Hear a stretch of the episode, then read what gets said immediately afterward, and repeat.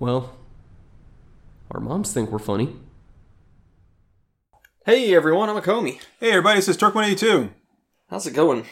Uh, I am. Uh, this has been a rough recording weekend. It has. Um, uh, I, I think literally everything that could have gone wrong has gone wrong so far. Uh, yeah, God, cross my fingers and nothing else fucks up. a Comey's head explodes, killing him instantly. Yeah, Um. great. Once again, I've got to carry the show by myself. Yeah, it all it all started uh, Friday with me getting literally crippling food poisoning from Red Robin. Yum. Yum. Yeah. I was so excited about it because I'd been behaving all that week with my diet and was like, I'm going to treat myself today. And you and I both love Red Robin. Oh man, we would eat there like at the end of every con. It was like incredible. And oh, now I don't feel like I can ever eat there again. It was horrific. Mm. And so then it's like, okay, well, I'm, I'm heading your way. Just hope to God that my, my bowels hold it together long enough to actually get to your place. And then I got in traffic that was going 10 miles an hour from, God. From like the town I work in to your town. so what should have been a two hour trip was like a three and a half hour trip. Did you think you did you feel like you were gonna have to NASCAR it? I just wanted to kill somebody. That's all. Yeah. Just, just wanted to commit a felony. Um, Well, you know, um, you you actually could have gone faster. You could have driven on on the shoulder and stuff like that. I could have. My car is small enough for that, but But not just that, because remember our other our podcast episode, you were talking about was it your your brother that would get out of tickets by saying, like, oh yeah, I got IBS. You'd be like, hey, um, right now I have got crippling food poisoning. I mean, you can smell this car, right? it's like the fact that I've just been able to like squeak one out and not to like, you know, we don't we don't do toilet humor right here, but no, not usually. but you know, there's that time when you're like, like you you've got you've got that that pressure and that stress. And you're like, Oh, I just need I just need to let's just like just just get a little just little little air out just to like kind of like you know just let this area settle some, and you'll start just like just that little squeak. It's, and all of a sudden you're like, well, that kind of feels a little wet. Let me just you- stop it right now. Like, you just like hear that gurgle midway through the stream. It's just like it's like uh oh. Yeah, like nope, nope, just gotta stop. Stop. Can't right let here. any more out. I mean, that, that was pretty much how I realized I had food poisoning. Was was in Lowe's with Camelot because we're working together now, and then it just hit me like mid midway down there. I was like, "Hard little, I, I'll be back." The, the day was ruined ever since. You, you know what I hate is when you know, like you just got a little bit of sweaty ass anyway, right? Not not so much that it's uncomfortable, but just a little bit of sweaty ass. And then the, you, the classic swass. yeah, and and then you've got to let one out, right? And and then you get that little that little hint of like of of wetness, and you're like, and I can't tell, I can't tell if it's the sweaty ass or if you know if I was letting out a little bit more than some than, than, than some gas, and and you're not in a position where you can immediately go and check. Yep. So yep. you're just like the whole time like, oh guys, like, is there a smell? Do I do I smell? Because because that, that's that's how I know if I if I did something wrong. Is there a smell? keep Like turning around really fast, hoping like catch yourself. Yeah, yeah, it's Re- you keep reaching back to like touch your wallet and then bring your hand up to your nose real quick. so yeah. So that was that was my Friday. So I finally like roll into Turks at like nine o'clock, and it's like, oh, I'm here, and then the power on his entire block goes boo. Couldn't have timed it better. Why did you pull into the driveway? I didn't even know you were here yet. As soon as I turned my car off, that was like the trigger. the, power goes out, and I'm like, what? And then uh and then Redline, she uh, she's like, is it just your house? And I'm like, I don't think so. And I go to the window and I'm looking. I say, I don't think so. I open the door and I look at the the building across the street and it says, uh, um, it's just uh, this company. I don't even know what they do, but they're across the street. But they've got um these emergency lights on the outside. Um, yep, yep. and and I was like, those are powered by the generator, but the parking lot, the lights are off. You know, and then next to me, like, and the, the street lights are off all down the block. The bad thing is though, because of every, you know, because of like supply chains and stuff like that, everything's just everything with like work and you know business not being able to have enough you know workers and all that kind of stuff. Have you noticed that? In, probably not in your area because of your small town, hmm but when you're when you go other places, that streets aren't lit up like the way used to be, and parking lots aren't lit up the way used to be. Oh yeah, yeah, yeah. It's like like every other street light may be on, if that. yeah so when I yeah. look down the block, I'm like, well, but it's kind of how it's been looking lately. so I'm not really sure. Yeah, because Um, I've spent so much time working in Roanoke that yeah, I, I do recognize that phenomena. And so when I when I opened the door and I saw the building outside, I was like, "That's a generator." And I looked and so the parking lot lights were out, and I looked and I'm like, "And there you are in my driveway." I'm like, "What the hell are you doing here?" I'm like, I'm like, "That's just random." So I was like, like wow, and, it's like- and then you you we bring stuff inside, and I'm getting lights and everything on, and and then and then the best thing possible, the absolute best thing possible, is that the uh the uh XPS um uh battery backups oh yeah, the UPSs. uh, sorry, yeah, U, uh, sorry, U- UPS's battery backups that I have don't work.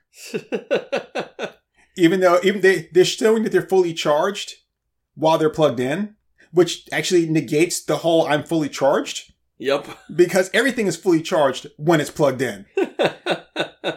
And so it's like, well, that shit ain't working. So, but then uh, apparently whatever happened must have it must have hit wherever my cable was because I couldn't even get the um get the Wi-Fi to work even when I plugged it into the other battery backup. hmm So the Wi-Fi was still down, and all that. So it was like, so we were, what was that about eight thirty nine o'clock? So I got to your house right at nine. Okay, and we didn't get power back to almost two o'clock in the morning. Yep. So that was just hours of, of recording that just was not done. Yep. Yep. So and once the power was finally on, it was like, well, we could record, but damn, I'm tired after all this. Yeah. So we just watched some Kanye West videos. We went to bed. Yeah. It's like, well, I've already I've already lost hours of my day just like expelling my lungs out of my ass. Uh, and uh, and of course, being cold, it was like it got down to like thirty, I think, yeah, it was it was really cold. Yeah, so and So of course I'm cold natured, so I'm all bundled up. And we were finally like, you know what, let's call it a night and try again tomorrow. And then like for Saturday, we really didn't get started recording until like what two thirty, something like that. yeah, So everything was just going wrong with that, and, and uh, then we, we called it a night early because we were, we were both tired. I, I was yeah, tired. yeah. Well, we had the D and D game, which I, I I would venture to say went well as the DM, but uh, it also went completely off the rails, and my players did exactly what I always want them to do and split the party, which I could not be happier about. Uh, well, you know, and, and this, is- I guess, it, we're kind of actually leading into this conversation, even though it wasn't a topic of this podcast. Mhm, mhm. But um, we were going to talk about your Tuesday night game oh yeah, and and you know and the uh, what it means to be a good DM. Well, so sorry, what being a good DM means to a DM, yeah, and what being a good DM means to players, because those are sometimes, most of the times, two different things. yeah, very often, very often. So, but I think uh, even though we're kind of segued into that, that wasn't the purpose topic of this No, no, conversation. We'll, so yeah, we'll we'll, that. we'll revisit that. I mean, just all, all that to say, I mean, you know, right right now we're looking at uh, three quarters of my party are surrounded by cultists, and and uh, the party wizard is uh, alone with a cultist who's trying to awaken a Tarrasque while she's at the the young young level of level eight. So this is going to be hilarious. Can't wait for next week's game. and uh, and I'm having a conversation with a, a bone demon, Uh, a bone devil, a, de- a bone devil. who, even though devils are supposed to be lawful in D and D, this guy is just pure chaos and Yeah. just fucking up the whole world because he thinks it's funny. and I'm and I'm sitting here and I'm telling him like, uh, like I'm not gonna fight you, dude, because he's like he's like yeah, you know, even if I die, then uh, I'm just gonna go to hell and then just come right back. And I'm like, well, then there's no point in me fighting you because if I win, you're just gonna die, go to hell, come right back, and then I'm gonna have to fight you again. And then like, there's no scenario in which I win. It's like because eventually you'll just wear me down. It it. And I couldn't, I couldn't say this in the game because it doesn't exist in the game. But it's like that episode of Superman animated series with Mick Jes- Mick Jes- Yeah. where he's like, yeah, he's like, he comes back and he's like, oh, this guy again. And it's like, okay. And after a while, he's like, look, I'm just tired of you, man. I'm just, I'm really tired of you. Like, do what you want. He's like, no, but what I want to do is play with you. He's like, yeah, but I, I, I have no interest in that. Like, I'm like, I'm done. Yep, yep. So, but So- yeah, so that, and we actually like intentionally wrapped that up on the earlier side. Yeah. So we was- could record. It's like we, we've got to get some recording done. So you know, this is a perfect cliffhanger. You guys have really got yourselves in some deep shit. So this is a great time to just call it a night. And then it was like, man, we we need a break before we record. Yeah. Because I mean, I, dude, I was, I was actually like nodding off in our let's watch before mm-hmm. the game started. and it's like, oh man. So, that, so here we are. so yeah, here here we are. We've done uh, three Let's Watches, and this is our first podcast for the week. Yeah. So- Uh, yeah, and and we've got uh, we've got to try to make up some time, and we've got what four hours to do it in. Yeah, so we've we've got to record eight podcasts in four hours. Each episode is an hour. Um, know. Each episode might be 45 minutes. oh. yeah, you you know how it goes. So, uh, so our topic today, or getting to our topic today, is um, actually right. So, in leading into this, before we started our podcast, we just finished up a Let's Watch, and I just kind of turned to something, just random thing, um, because we were on Zumo, and they had a movie called The Thirsty Dead. It's a movie from the 70s. It looked really cheesy. We had the sound off, and they didn't have uh, closed captioning for this one, so we have no idea what's going on. Not a clue. Um, but I do know it was about cannibals. Um, Were And- they fine young cannibals? um, the the blonde wasn't bad. I mean, I wouldn't call her fine, but she was cute. I liked I liked her outfit. Yeah. If I could find the right lady to wear an outfit like that, I'd be a happy camper. You know, so uh, do you are you familiar with the '80s song "I Eat Cannibals"? Uh, no. Yeah, there's an '80s song. I forget the band name, um, but yeah, they have a song called "I Eat Cannibals." I've heard it like a couple times, and every time I hear it, it's like, oh yeah, I kind of remember that that song. But then when I think about it again, I'm like, I don't remember how the song goes. It's just like I eat cannibal. I, I, don't, I don't know, just but anyway, um, it's not as good as "She drives me crazy." Ooh, ooh, like no one else. You know that guy was later on the uh, Highlander TV series with Adrian Paul. no. He was one of the uh, Highlanders he had to fight. Um, he was missing a hand in that. That's whack. Yeah. So, uh, but yeah. Anyway, um, so, and then of course, when we were watching some stuff on YouTube, I kept coming across that one YouTube video that saved, um, about the, uh, Michael Rockefeller, Yep, yep. which I read the book was a Savage Harvest, which I really did enjoy, even though during my book club, nobody else enjoyed it because they were like, dude, they tell you in the very end, like, it's like, that's so damn convenient. I'm like, yeah, but the whole, the whole back history of Papua New, uh, Papua New Guinea and all that kind of stuff was really, really interesting. It's a fascinating, fascinating place. uh, yeah, it's, it's really interesting how they, you know, during that time, they would see a helicopter and they thought it was, they, they thought white people were gods because they'd never seen a white person before. Yeah, yeah. And, um, and they, they thought they were gods and they would trade them for all this stuff. They were like, here's some fishing line and some fish hooks and some cigarettes. And they're like, holy shit, thank you, God. I have some cigarettes stolen from my grandma's purse. Yeah, but, Um, but if it had been Michael Rockefeller, jigga, jigga, man, jigga, jigga, and he come over there like, it's the devil. Like, oh, okay, great. Because it's- you've never seen a black person before. It's interesting. Like, I mean, I, I Papua New Guinea's always been like right outside of the periphery of my radar growing up because like my grandpa was deployed there in World War II, so I heard a lot of stories from him. Wow. Um, and there was also a missionary who moved into my town who, um, he like his whole thing as a missionary was Papua New Guinea. That was where he believed his calling was, and he he said it was a miserable time and that like. He, he kind of hated himself because he would just tell them he's like I would be a great missionary if it wasn't for you people. It was it was that kind of thing. Like the, best, dude. like it, like I, I have it on cassette tape. I have his entire testimony on cassette tape, and I don't know if, if it's available on CD. It probably is, but it's it's hilarious because like he goes there with these grandiose plans. Like every missionary has these plans of like, oh yeah, I'm gonna you know win these people over to the Lord, and I'm gonna change their lives, and I'm gonna move them away from their devil worshipping ways, and it's gonna be great. But these, but like the people of Papua New Guinea are all just like chronic thieves. They don't understand like personal boundaries or personal space. It's like, oh well, this isn't tied down. I'm taking it now. And so like all he wanted was to just like grow food from home. That was that was the only thing he wanted for himself was to just like have a crop that would actually grow. But of course it's a tropic region south of the equator. So the only thing he could get to grow was pineapples, and it was an absolute nightmare. And he had just a miserable time. So he's trying to trying to minister to these people, trying to tell them about his religion, and they're just having none of it. They don't care. They couldn't Oh, care no. less.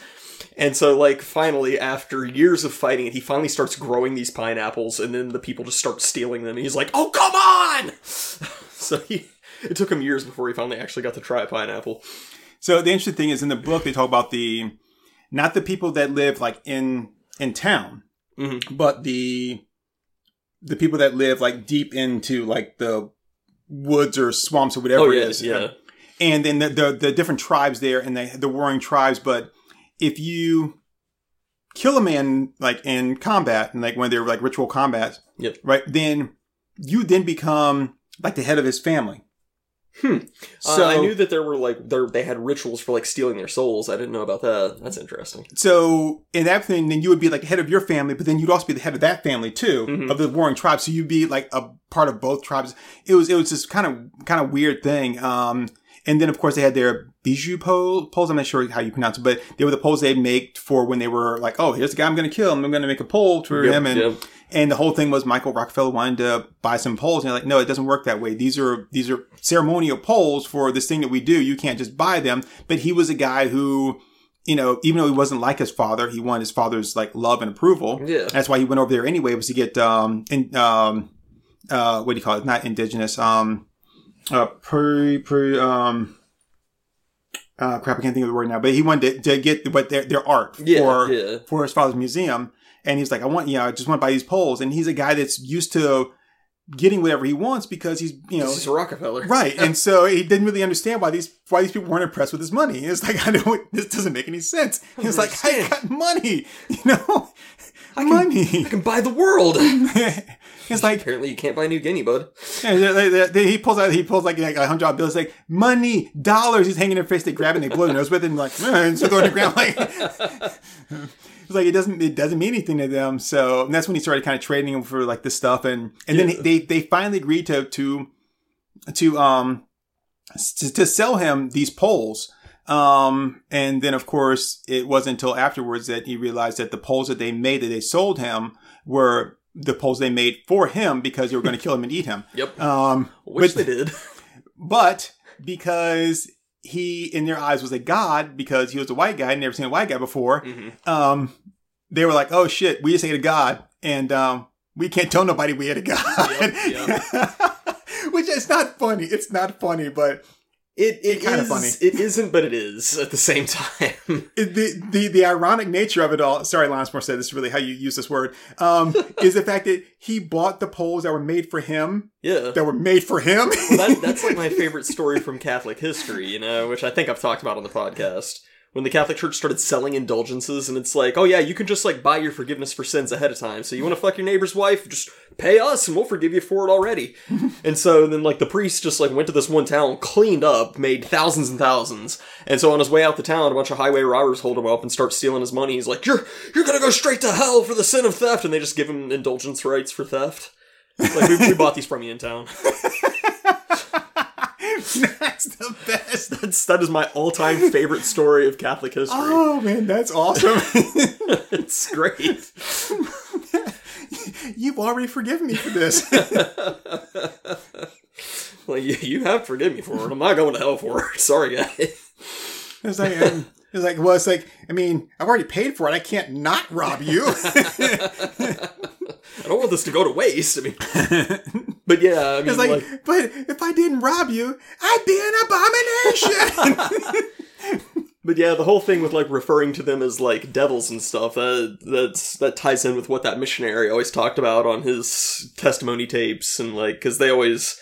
Like before he came along, they always would refer to the missionaries who would come to their islands as like the white devils and stuff like that. They were considered to be demigods and deities, and so when they when he moved into the island and he was so stressed out and he would freak out because they would steal all of his stuff, they finally just started calling him Tuan, which is New Guinean for um, stingy white devil.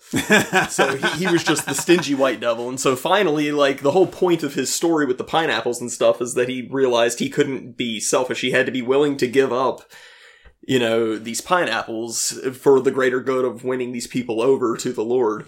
so, So- you mean he actually had to be a missionary? Yeah, What? basically, basically. So like that was like a big turnaround moment for him. Was like, you know what? I've got to, I've got to be willing to let go of my stuff so I can show these people the love of the Lord. So when he explained this to the people in the village, they were like, "Tawan, you've become a Christian. You've been telling us about them for all these years. We've always wondered what they were like." And he was like, "Oh, that that was a knife in the back right there. That hurt."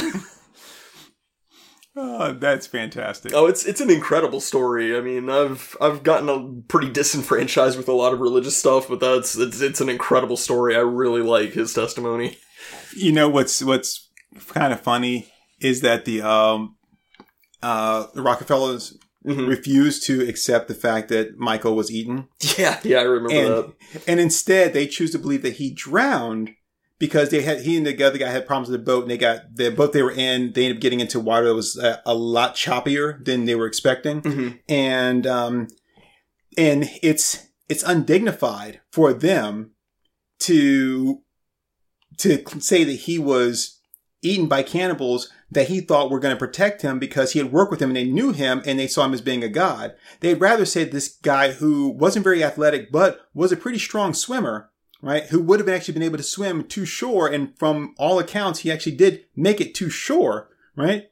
They'd rather say he drowned.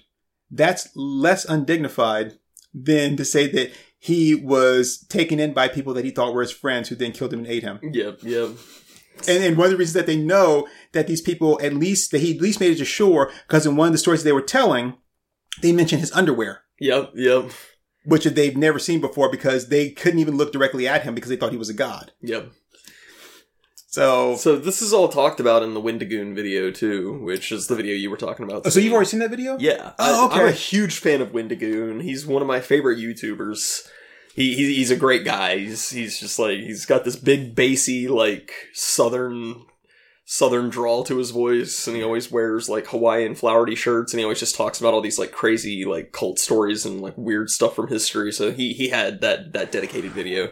And see, I, I saw the video, and so I put in my watch list to watch to kind of compare it to the the book, Mm-hmm. and um, and so I didn't realize you'd already watched the video. Yeah, Okay, oh yeah, cool. yeah. No, I, I'm a huge fan of Wendigoon. Um, he's the one who did that Children of the Anthill video that I sent you. yeah. uh, which is a spectacular video and just a crazy, crazy story.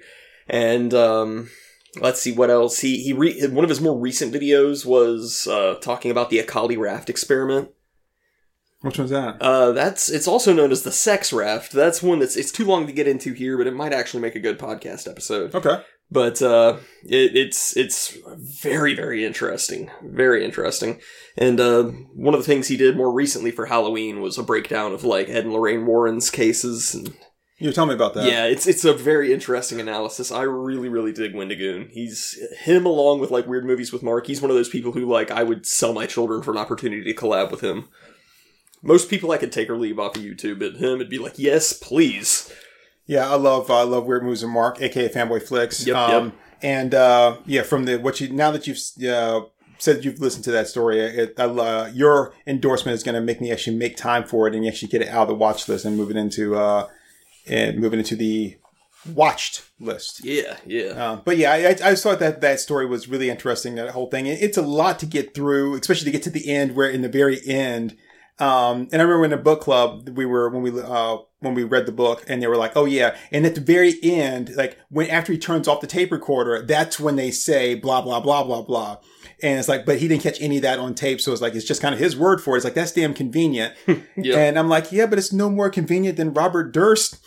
I mean, if you ever watched that that documentary, and like the last like, like the last time they were interviewing him, and he's and they're done with the interview, and he gets up and goes to the bathroom, and, and it has not been unmiked, and he just confesses to himself that yeah, I killed these people. I mean, Can't believe we're about to get away with murder. exactly. I mean, that's it's almost it's almost what he said. It's like it's like yeah, it's like it's like yeah, this is it. It's like and no one's ever gonna know. It's like that you know that you're guilty kind of thing, and that you did this. It was something something to that effect, and it's like yeah.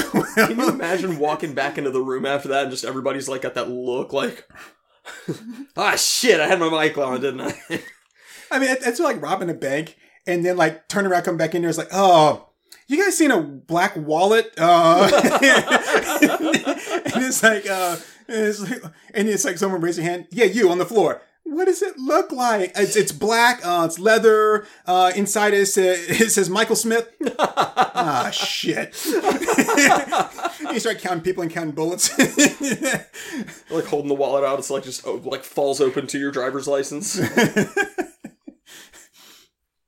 It's like, oh shit, that's right. I didn't bring it because like, uh, because I was afraid if I got pulled up by the cops and everything, they didn't know who I was. But you know, you know, that's really the dilemma, right? It's like, you know, if I do make it out of here and I do get stopped by a cop, right? I don't want to get, you know, a ticket for driving without a license, but at the same time, yeah, it's like, you know, sometimes I think it just might be better than this not to be a bank robber. But then I'm like, what, get a real job? What? What, Work at a bank and someone can come and steal from me? I don't think so. have, have you seen that video with the bank robbers?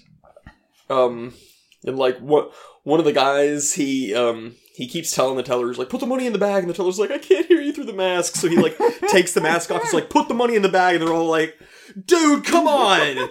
And then he's like, "What? What?" And then like one of the one of the customers at the bank's like, "Jimmy, Jimmy Smith, is that you? I haven't seen you in years." And he's like, "Oh shit, no!"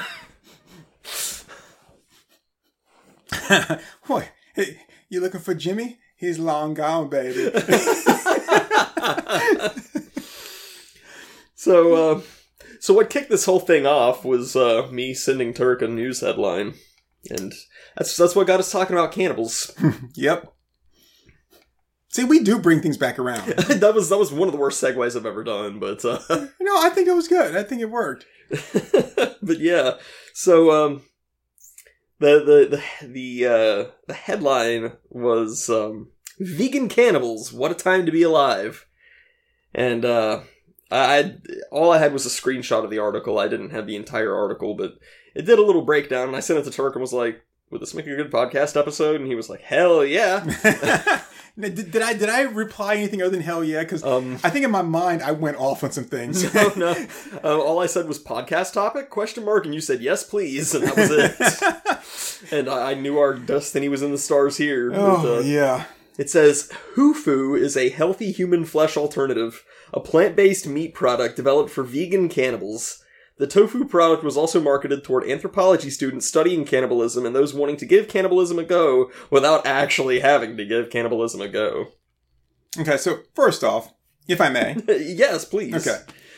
So, first off, you're like, you know, if you cannot commit to being a cannibal, then you have no right being a quote cannibal.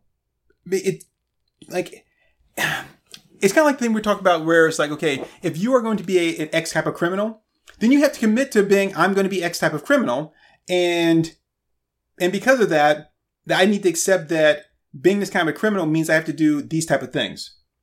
Yeah. If yeah. you can't accept that, then you don't have a right to be that. Holy if shit, it's on Wikipedia. This is real. If you cannot commit to being a, to actually eating human flesh, a flesh alternative does not work. I mean, I can't wait to see the commercial for this one. You know, hey, you know the one with the with the the, the little girl, that one I can't stand, that one I rant about all the time. Yeah, yeah. Which is like, you know, have you ever have you tried this? He goes, I like it, and I'm a kid, so yeah, you eat you eat boogers and paste. What the fuck? I'm not gonna I'm not gonna trust you. Imagine, imagine, if you will, dig if you will, this picture Okay. of Sonic Kid. Hold on, wait, wait, wait. I'm sorry. I'm just thinking about the sweat of your body covering me. Can, can you, my darling? Can you picture this? Um, and, and no. it's like a courtyard with oceans and violets in bloom. Oh, God, I'm getting hard. Sorry, go ahead.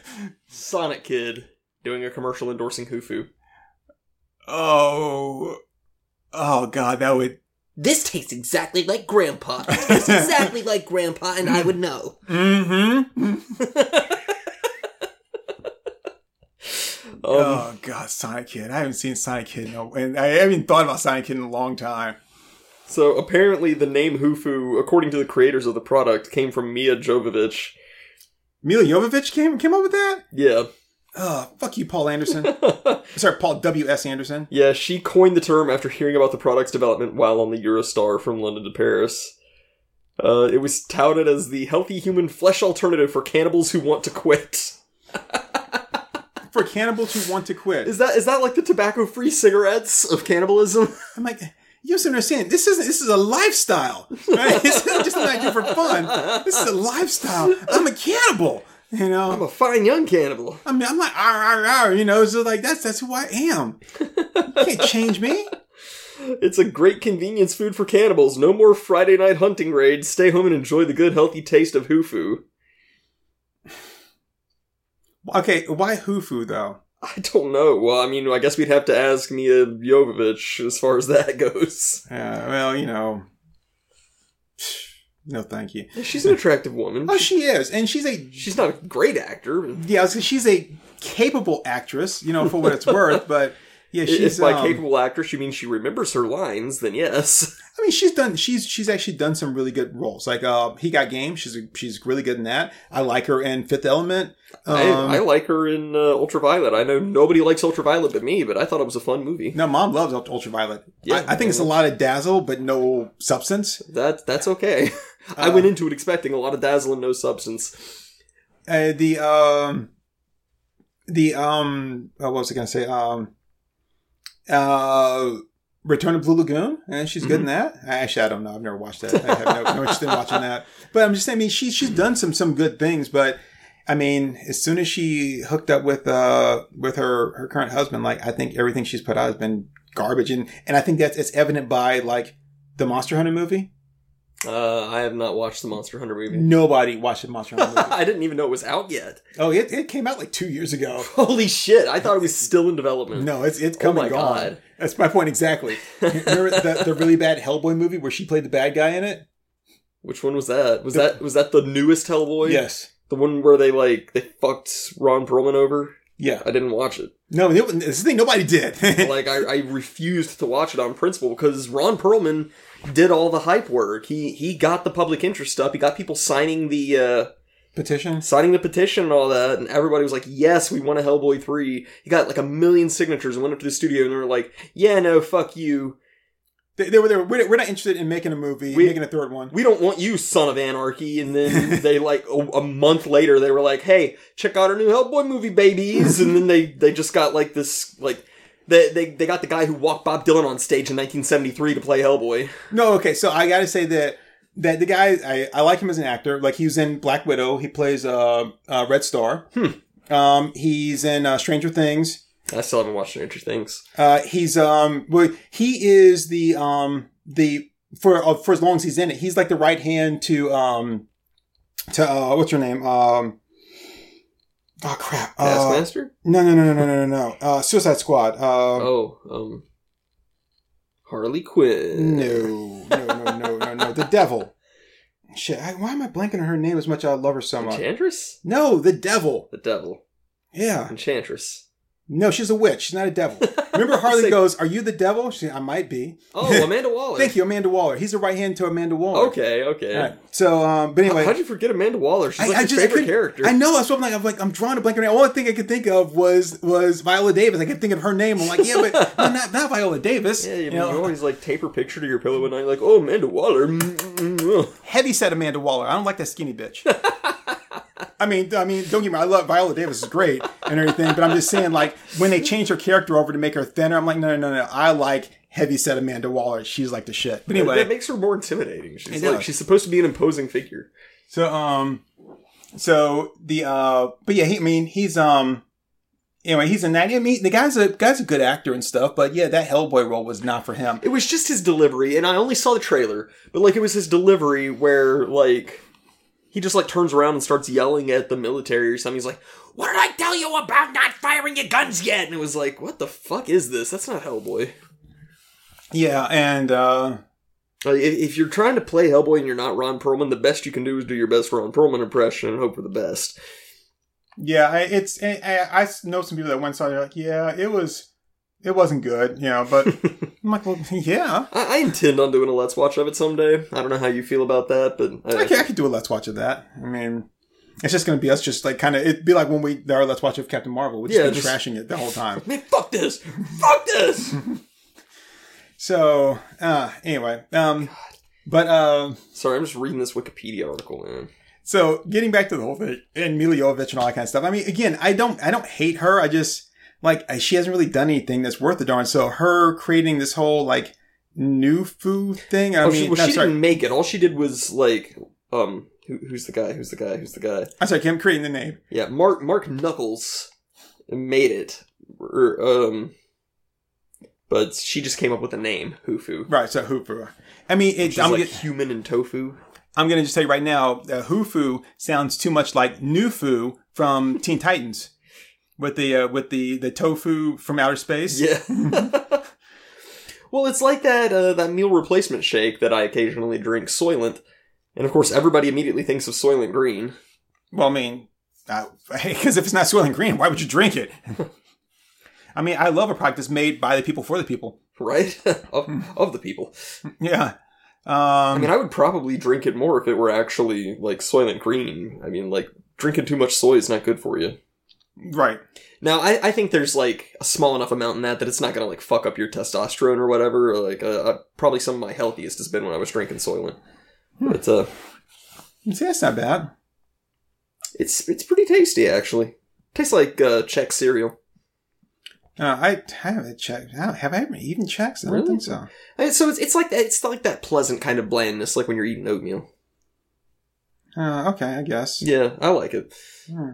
So, uh, so this guy says that he came up with the concept. It occurred to him while he was eating a Tofurky sandwich, while reading "Good to Eat: Riddles of Food and Culture," which is a book on cannibalism by an anthropologist named Marvin Harris. Hmm. And he went on to the Daily Show and was interviewed by Samantha Bee. And he said, "I think that a lot of the pleasure of eating the Hufu product is imagining you're eating human flesh." No, actually, eating human flesh is the thing. I mean, that's what I want to do. I don't want to pretend like like I'm. I mean, it- okay, that's that, this is the equivalent of going to the beach and getting a henna tattoo and showing it off to everybody, right? And it's been like it's like yes, I was eating uh, so I was eating human flesh over the weekend. Really? Well, no. I mean, I was I, I had like the artificial human I flesh. was you know. pretending it was human flesh. Right. That's the thing. It's like if I've just got to pretend that it's human flesh, then I'll just eat pizza Right. and be like, mmm, human flesh. Right. and then I don't have to like debase myself with human flavored tofu. Exactly. Uh, like, what are you? What are you doing? That you're. It's it's it's it's just dumb. Like you're. It's like telling everybody you're in a motorcycle gang and you're just in a scooter club, you know, or or inviting somebody over to play with your transformers and all you have are GoBots. Oh, like, God. like, no, that's that's not how that works. That's a friendship ender right there.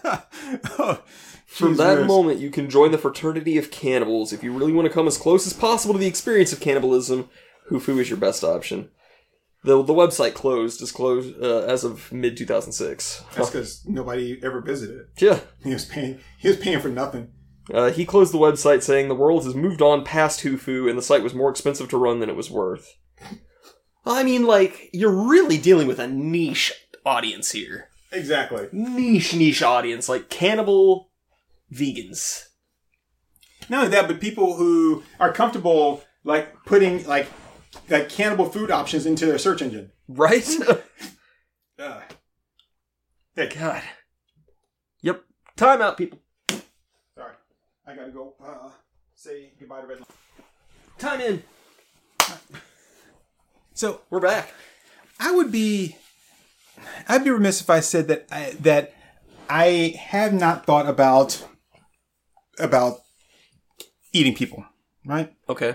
not because um not because um I have this great desire to eat people, right? Uh but because I'm like I'm curious, you know, uh I'm not even really curious about what people taste like. That's not really something of interest to me. Like I, I very rarely do I I'm like, hmm, I wonder what X tastes like. Like I've, I've never eaten I've never eaten elephant, right? Hmm, stew looks delicious today. I've never eaten elephant. Um, I mean, if someone was like, "Hey, would you like to try some of my elephant steak?" Like, sure, I'll, I'll have some of that. elephant. Right. I mean, Uh, they've got so much personality, though. I'd feel guilty about elephant and horse because they got a lot of like light behind the eyes, you know. Well, I'm not sure about eating horse. Um, Ostrich, I would eat. Well, yeah, ostrich. I, I'd eat ostrich. Now, there's a place here that sometimes has alligator. Alligator, and, eat. And so, I like, I'm I'm kind of interested in in that, and I um, uh, and I. and When I've seen that, I was going to go buy some one day, and I end up missing out. And, and they'll, they'll probably have it again too soon. Uh, soon. Yeah. So alligator, I'm, I'm interested in. Um, I've never had kangaroo. All right, Mm, kangaroo, yeah. but the thing is, I ne- I'm never thinking to myself like, even now with the alligator, right? I've never said, hmm, I wonder what alligator tastes like. It was available, and I'm like, hey, Yeah, it's like if it's there, then sure, why not? right. But I never go around be like, like, hmm, I just wonder what this thing tastes like. So I've never sat there and been like, I wonder what people taste like. but there is a part of me that says, okay, if um, like, could you eat a person? If you know, if you had to, like, could you eat a person if you had to? And um, and I'm like, well, I mean, I'd like to think I could. I'm I not mean- sure how you would prepare it, you know, uh, but You know, if I were stranded and like if I fell to the bottom of a deep, deep valley and had no choice but to eat my dead companion or something in order to survive, sure. right. You know, like I'm borderline suicidal, but I don't I don't want to die like that. I don't want to starve to death. That's no fun. I'm Who too does? Much, too much of a food guy.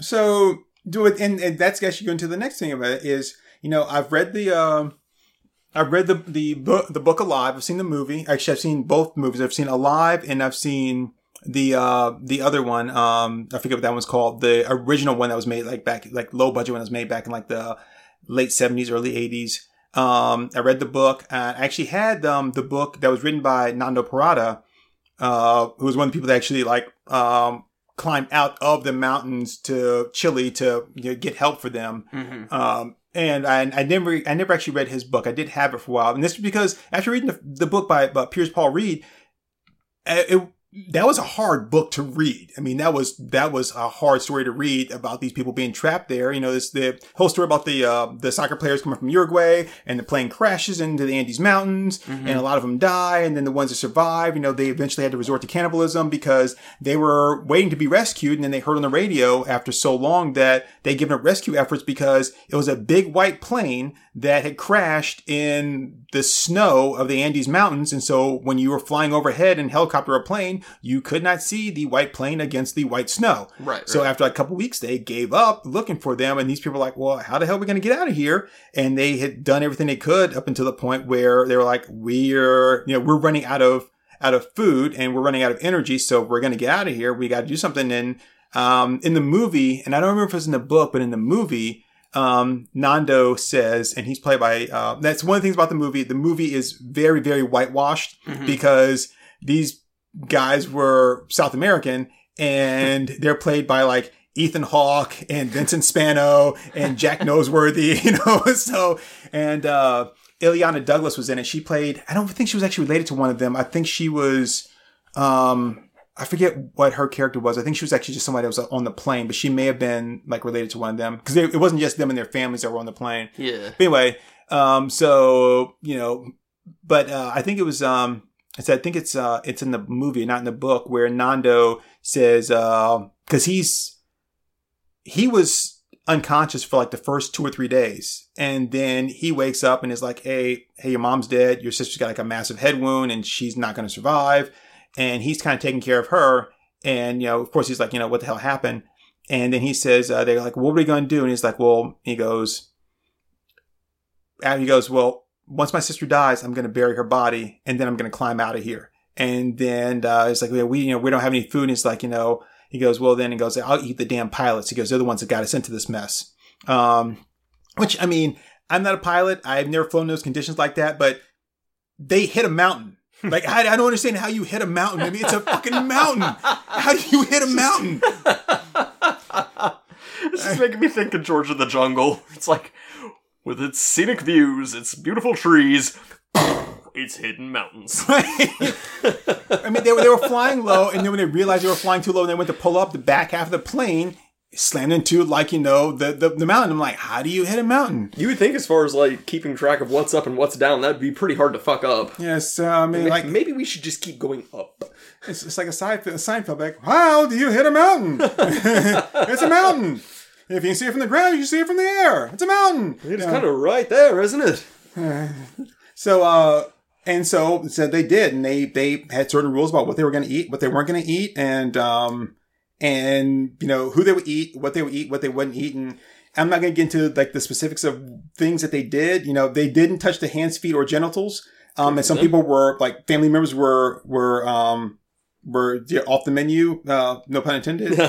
um, and then it, I mean, it got to the point where they were, uh, and yeah, they were trying to find any sorts of food they could because they didn't, there was nothing there. Yeah. And they were eating parts of the body that you, that they had no nutrients at all to them, but there was like, they got to eat something. And that was the other part of it too, that they, they were like, oh, by the way, um, we have to eat this raw because when we cook it, we cook away all the nutrients. And you're basically splitting like one dead body amongst like, you know, 12 people. Yeah, yeah. And that don't go very far, you know? So Dibs on the ass. that's actually one of the first things they ate. Yeah, I mean that's that makes the most sense.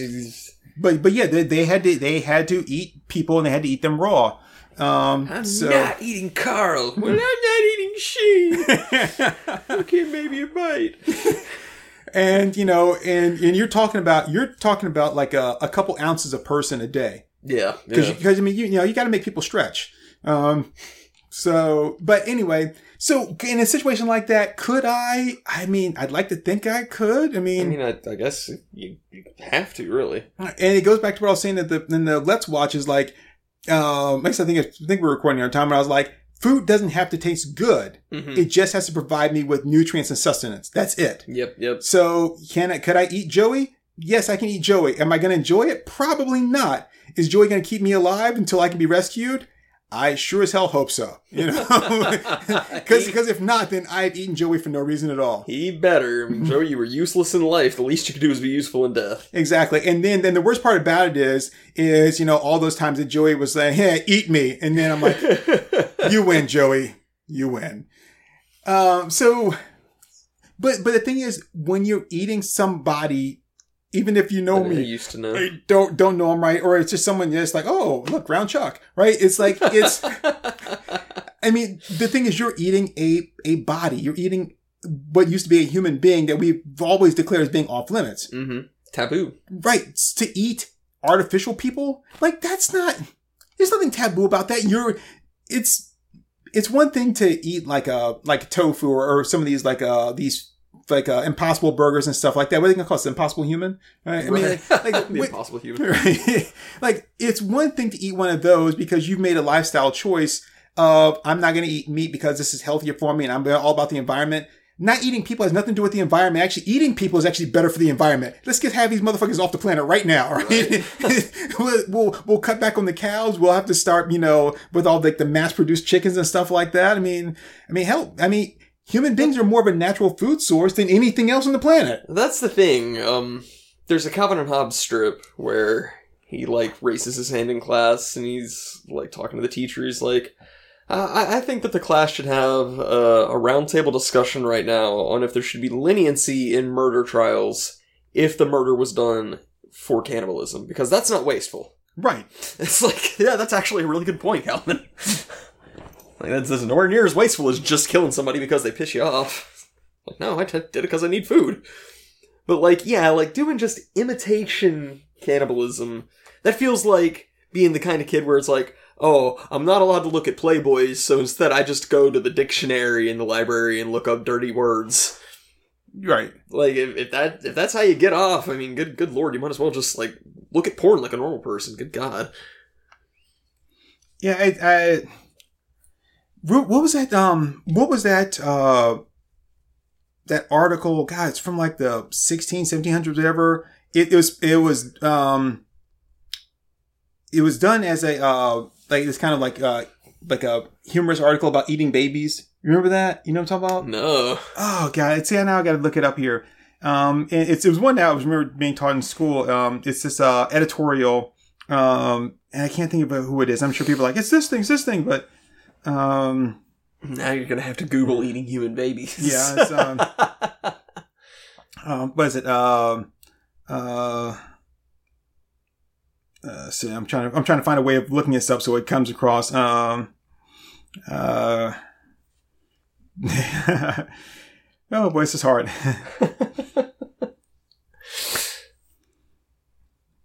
Uh, Have I told you that terrible, terrible joke about uh, how many how many babies does it take to paint a garage? No. Depends on how hard you throw them. Oh, come on, man.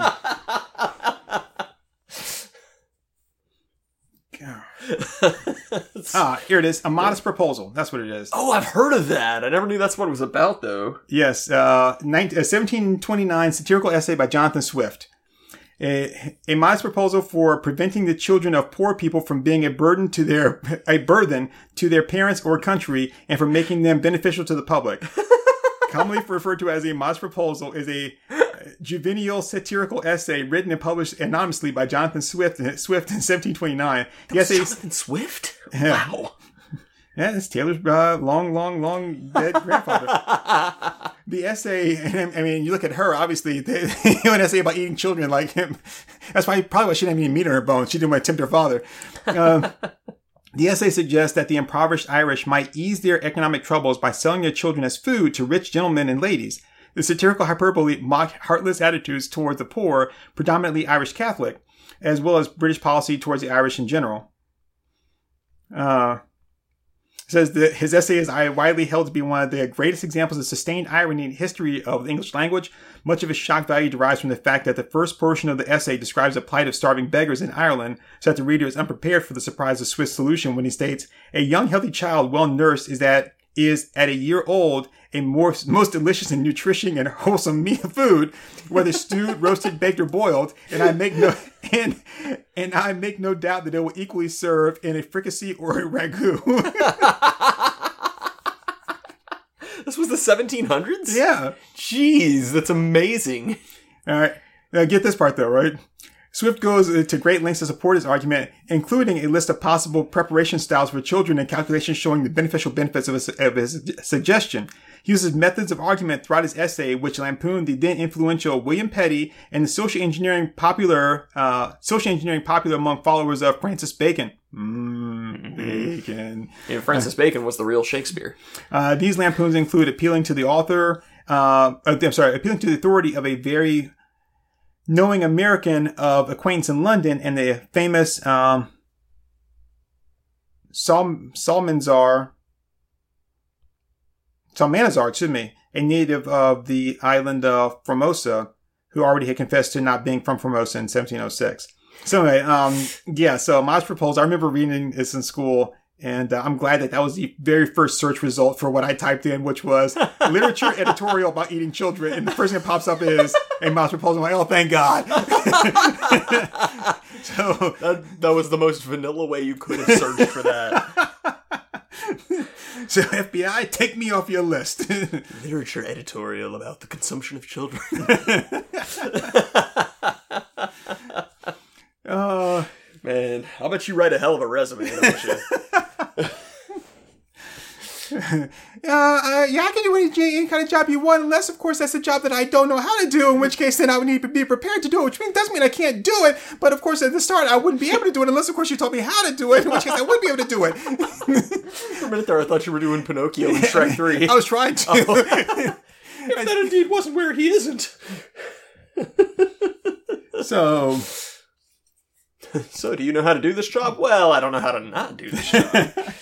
uh, So, you do know how to do this job. On the contrary, I definitely probably don't not know how to definitely not do not this job. right. but I have done other jobs that are not like this one, and was very successful at doing those jobs. That are very much different than the one that you asked me if I know how to do. which may or may not be similar to my previous jobs. Potentially. So, but I mean, he, I don't understand. Like, the whole thing is like for people that want to know what it's like to eat someone eating. Okay, so eating human flesh. If you didn't know, like if we did like a blind burger taste test, right? Be like, okay, so uh, here it is, and uh, it's like you know, like that nine out of ten people don't know what human flesh. And, then you could create like you know like human helper when you need a helping hand. Like i don't i don't know what you would but the thing is people you really wouldn't be able to tell just from just from the taste right? You might taste but mm, it's a little different. Enough also it depends on how it's prepared. The thing about eating human flesh is the psychological aspect of it and Yeah. living with the fact that you've eaten human flesh. You don't deal with any of that when you deal with tofu or tofu or whatever the hell it is tutu. Hufu. a hufu. Hufu. One, you don't have to deal with any of that at all. And then the other part of it is that you're still not getting the, you're still not getting the, the genuine taste of it. So this all goes all the way back, all the way back, all the way back to Gwyneth Paltrow's candle. Which is, how do you know? That was the very next question I Thank was you. going to have. How do you know? This is what I've always said with like all the dog food and cat food stuff where it's like, it's delicious, tastes just like turkey. How do you know? Well, You got somebody in your pet food factory being like, mm hmm, tuna. so, okay. and I'm just gonna put this out there because this has always been one of my one of my secrets, something I've kind of, held my back my back pocket, but I'm putting it out there now because I know a lot of you still aren't going to accept this, and I'm okay with that because that just means it works out for me.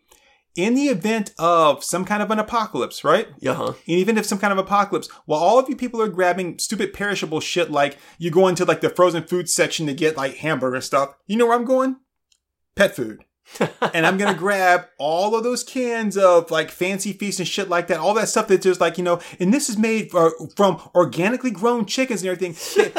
we have products that we specifically make. We specifically make products for animals that is like cleaner than the food that we give ourselves. Yeah.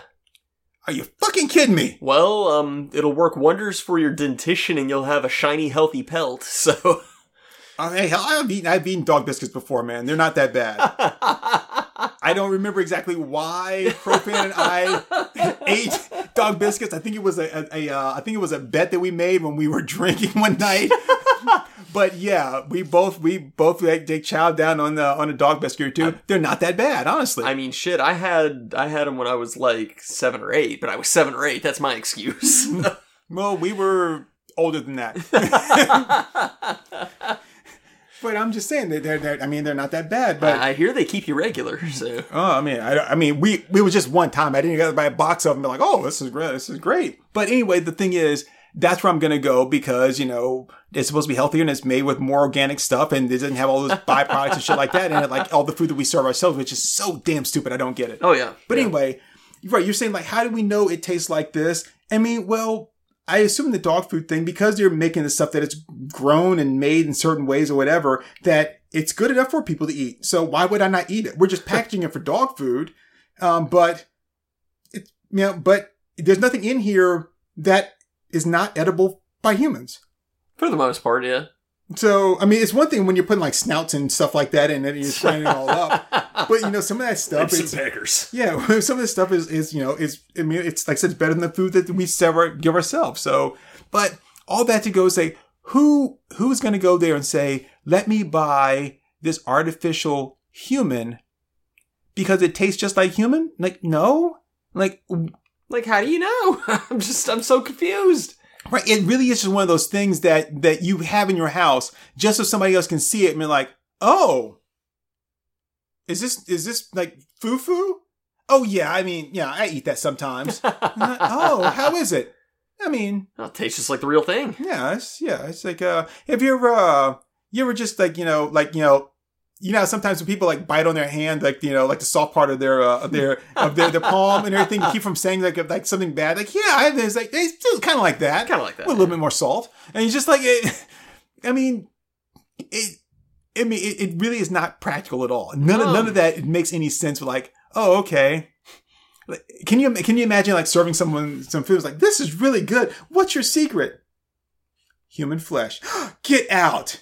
And it's like, you're right. It's artificial human flesh. Most cannibals don't know it's not human. and look, looks into the camera. Hufu. Tastes just like the real thing. It's got what cannibals crave. Um, Yeah. ha- have you seen fried green tomatoes? I have not. Because like that, that's a whole thing. Like the there's like the town bastard who's just like pure evil, and so of course the town pe- townspeople like get together and kill him. And so it's like, well, we got to do something with him. And so the next scene, you see like the butcher like chopping him up, and then the next scene, everybody's like eating chili at the diner, and they're like. They're like, well, Nellie, this this is the best chili you ever made. And she's like, secrets in the sauce. So obviously, like, this chick at Ah. the diner just fed everybody the guy that they killed, so that the So- cops could never find him. So it's like a Scott Tenorman thing. Pretty much, yeah. Okay. But uh but yeah, so like any anytime like my family's making references to like cannibal humor, secrets in the sauce. Oh, see that that's that's perfect. yeah. No, I mean, I, there, there's nothing practical about this. And again, like you were saying, like, how do you know? So is there a cannibal that they have somewhere? It's like, okay, what's it? Um, no, yeah, you got the you've got the texture right, but it's missing something. You know, I'm sorry, um, but human ass has a little more umami to it. yeah, it's like like there's a you know depending on depending on you know the the person like uh you know what they've eaten before, what kind of deodorant they wear or perfume, that kind of stuff sucks into the skin and and can really can really have a have a have an effect on the taste of it. So um, I mean like no, mean, it, it really it, it really is just it's a it's a bullshit product just it's, it's a novelty, is what it is. You know, that's really all it is. Yep, yep. And and the, to try to pass it off as something else is just ridiculous. And I, I mean, I would not buy it. This it's not still going to give me the experience of, of of killing and eating a person, even if you like formed into actual like body parts and stuck into like a mannequin and had me hunted down like in a version like the like the weakest version of the most dangerous game, right? Like it's it's still it's still not the same thing. And I don't have to live with the fact that I killed and ate somebody or that or that I just ate somebody. Like someone else did all the killing and I just ate somebody. Like no, I don't I don't have any of that that I'm that I'm struggling with. Well, I mean, cu- few things here. Um, first of all, I've I've had tofu, and it does not taste like real meat. No. So I, I have no reason to believe that it tastes just like real human, because it's like, well, Tofurky doesn't taste like turkey. It's just gross. Right. Like I, I grew up with a health nut mom. I I know what tofu tastes like. It is not good. Not good. Now I will I can and will eat tofu when it's in my hot and sour soup. Yep, yeah. Well, yeah, like in in uh, Chinese dishes and stuff like that. Yeah, it's super good. But that's because it's I- you know it's not trying to be meat. Then Right, and it's taking on the flavor of everything else in there. Mhm, So mhm. yeah, yeah, it's it's not trying to be it's not trying to pretend to be something that it's not. Um, so other other thing here is that much like sex, you know, it, it's it doesn't really feel like an accomplishment if you just pay a hooker. mm-hmm. You know, it's like, okay, well, you know, there there wasn't really like the thrill of the chase. All I did was get my rocks off. right. So much like that, it's like, okay, well, if all you're doing is just eating imitation human flesh, and it's like, well, that kind of takes away like like you mentioned the taboo aspect. So it's like, well, there's there's not this whole aspect of actually eating a person. So it's just it's cheapened. The whole process is cheapened, It's and it's wasteful. okay. So I'm going to compare this to like some other things we talked about, right? So if you're going to have someone that's there that is going to compare the two and be like, okay, how does this taste? Does this taste a little bit like human flesh? First off, cannibalism is against the law. Mm-hmm. So having someone that is there, that is your your cannibal, your human taste tester, right? To be able to say, yeah, yes, this tastes like human flesh, whatever. Like that person should be like wanted for some kind of a crime or something, right? You would think, yeah. Uh, especially if they're admitted to now Roy, you know. but but no, if they've admitted to being a cannibal, then uh, because here's the thing: you can if you admit to being a cannibal, that means that you've eaten a human bo- person, uh, uh, yeah, human body. Because of that, then you're also saying that there was a person that died that you then ate their body. Did they die of natural causes? Did you kill them? If you kill, if you if they died of natural causes, then their body should have gone to a mortuary or something, uh, whatever. Right, you didn't do any of those things, or maybe they did, and you picked them up afterwards. After after body's been you know embalmed, obviously you know you can't eat them then. So that means that you you skipped over some steps that were ne- that were necessary, which means that you were kind of breaking some laws here and so on. And then I got to ask you again, where'd you get the body from? That and and how'd you get how how were you able to eat it? So so there's- all that that that whole aspect of of all that. It kind of goes to the whole like a sex toy thing we had that conversation about. Which is okay. Here it is. I made a sex toy. It looks like some like a you know, woman's body parts. It's modeled after a particular, let's say, porn star or whatever, or mm-hmm. maybe just a, mm-hmm. just a generic like woman's like you know stuff, right? Someone has to fuck that and tell me whether or not it it feels like the real thing. We never talk about this part, but somebody does. Yeah. Somebody has to fuck that, and then like, okay, so you've got like woman A here, you've got fake pussy here, and he's like, okay, pumps in there, coming, all right, all right, all right, and then we go and put in there. Okay, yeah, not okay, and then we go back over there.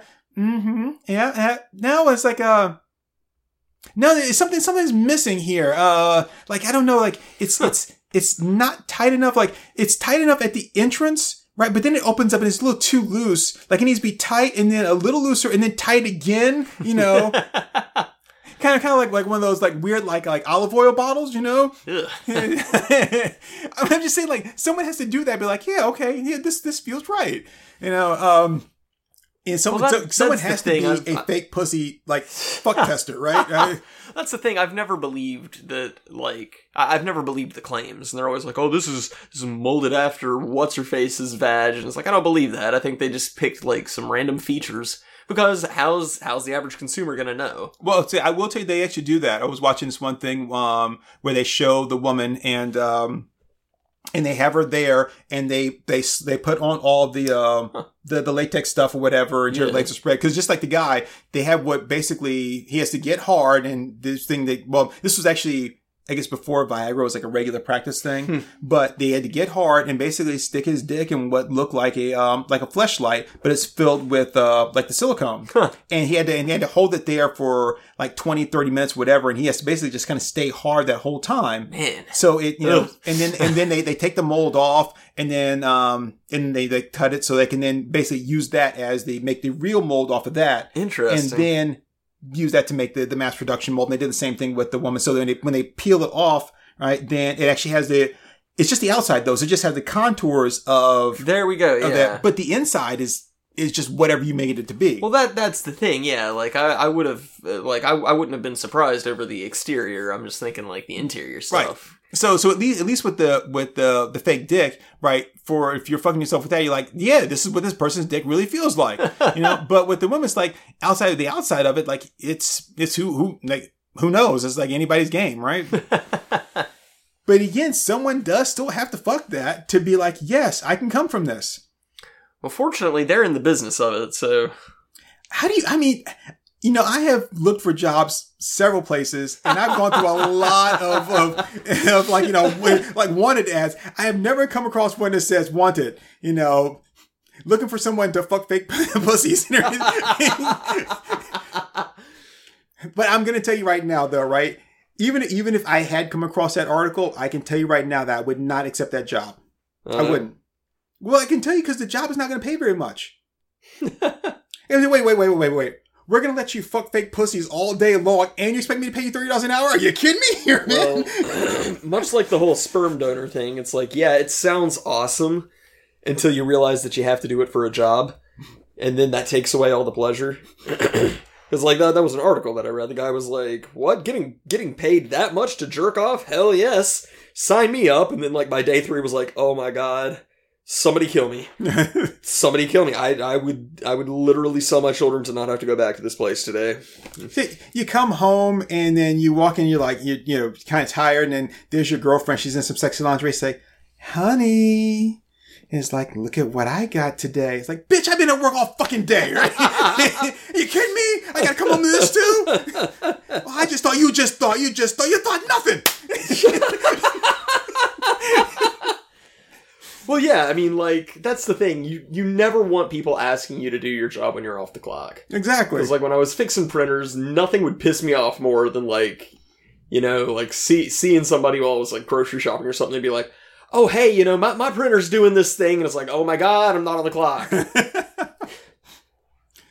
Like you know, well, okay, what what's your what's your profession? Well, I'm a plumber. Okay, well, hey, you know, my my toilet's been making this noise. Do you think you can come take a look at it? It's like, no, you don't. You don't want to deal with that. Well, would you like it if I just laid there, huh? Like all the women at work?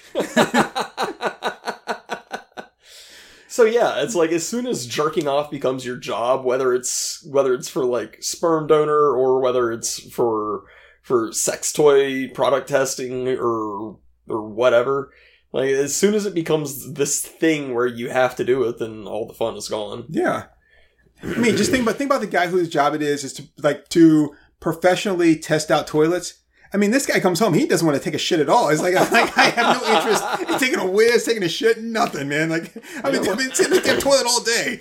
You know what? I'm I'm I'm enough of a uh, of a comfort guy. I feel like I would be a pretty good product tester for toilets. Really? Uh, yeah, I I think I could do it. Okay, so so like the anti like Rick is that it? sure. Uh, so you you're not caught up. So you, Yeah, I'm, I'm still in season two, man. Oh, geez whiz, man. Yeah, I'm way far behind. Ah. So, so yeah, I mean, we've kind of like strayed a little bit, but I mean, but, but going, getting back to like, like, I don't understand like who, like what really was your intent on this? Is it really to to get people? Are, are there really that many cannibals walking around that you felt it was necessary to like wean them off of it? Right? I mean- Cannibals who want to quit. I mean, you, you we won't we won't allow people to like use uh was it uh methadone so they can get off of like uh like uh, morphine. I mean uh so it's a methadone then morphine to get off of heroin, Mhm. right? Um, because you're like, well, you're just trading one drug for another, Right, right, right. but it's okay for this guy to create fake human flesh because cannibals are such a big deal right now. That's what's destroying the country is, you know, all these cannibals that are running around eating people for no reason, as opposed to the huge drug problem that we have where well, I don't care about trying to help get people off of drugs, get their lives back. What I care about are these people that are going around eating dead bodies. And, um, cause that really bugs me and that's an epidemic that we really have to quash. yep, yep, yep. Yeah, okay. uh, well, hey, we're an hour and eight minutes into this. I, I think, I think I'm done. There's, there's nothing more I can say about this. There- yeah, there's not much more we can say. Um, Uh, and you know what I'd like to do though? I'd like to get a job as a taste tester. And then, you know, after I'm like, okay, this is it. You guys have gotten it. You, you finally discovered this is the flavor, right? Of a human being. This is it. This is exactly what human beings taste like. And they're great. And you package it up and like, and then he's like, oh, there's one thing I need to tell you guys. I'm not a cannibal. I've never eaten a human in my life. You guys are bullshit. And you've just been punked.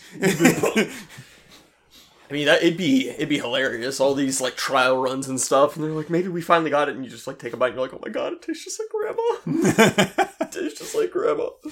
And you, you start having flashbacks, like being, being in the kitchen is like, you know, yeah, mm, apple pie. It's like you've got to love it.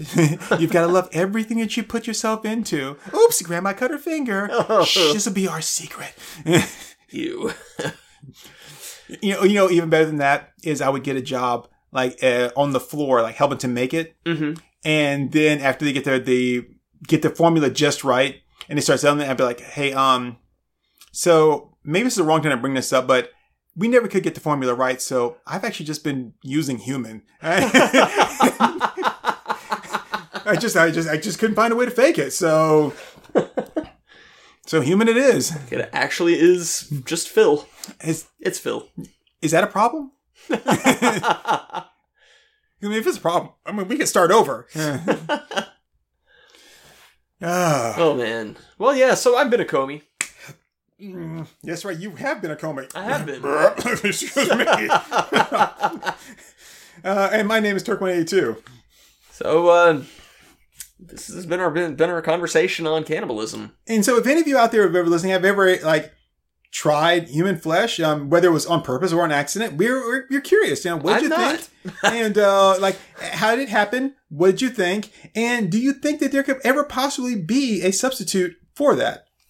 You know, I uh, I've actually heard that like when people from cannibal cultures come to visit like America and places like that, they say that the food that tastes the most like human flesh is pizza. Really? That's that's what I've heard. I don't know how accurate that is, but that's the rumor. Hmm. So uh Are they coming from Italy? Italian cannibals. Yeah. this is human flesh. It tastes just like a pizza. Molto bene.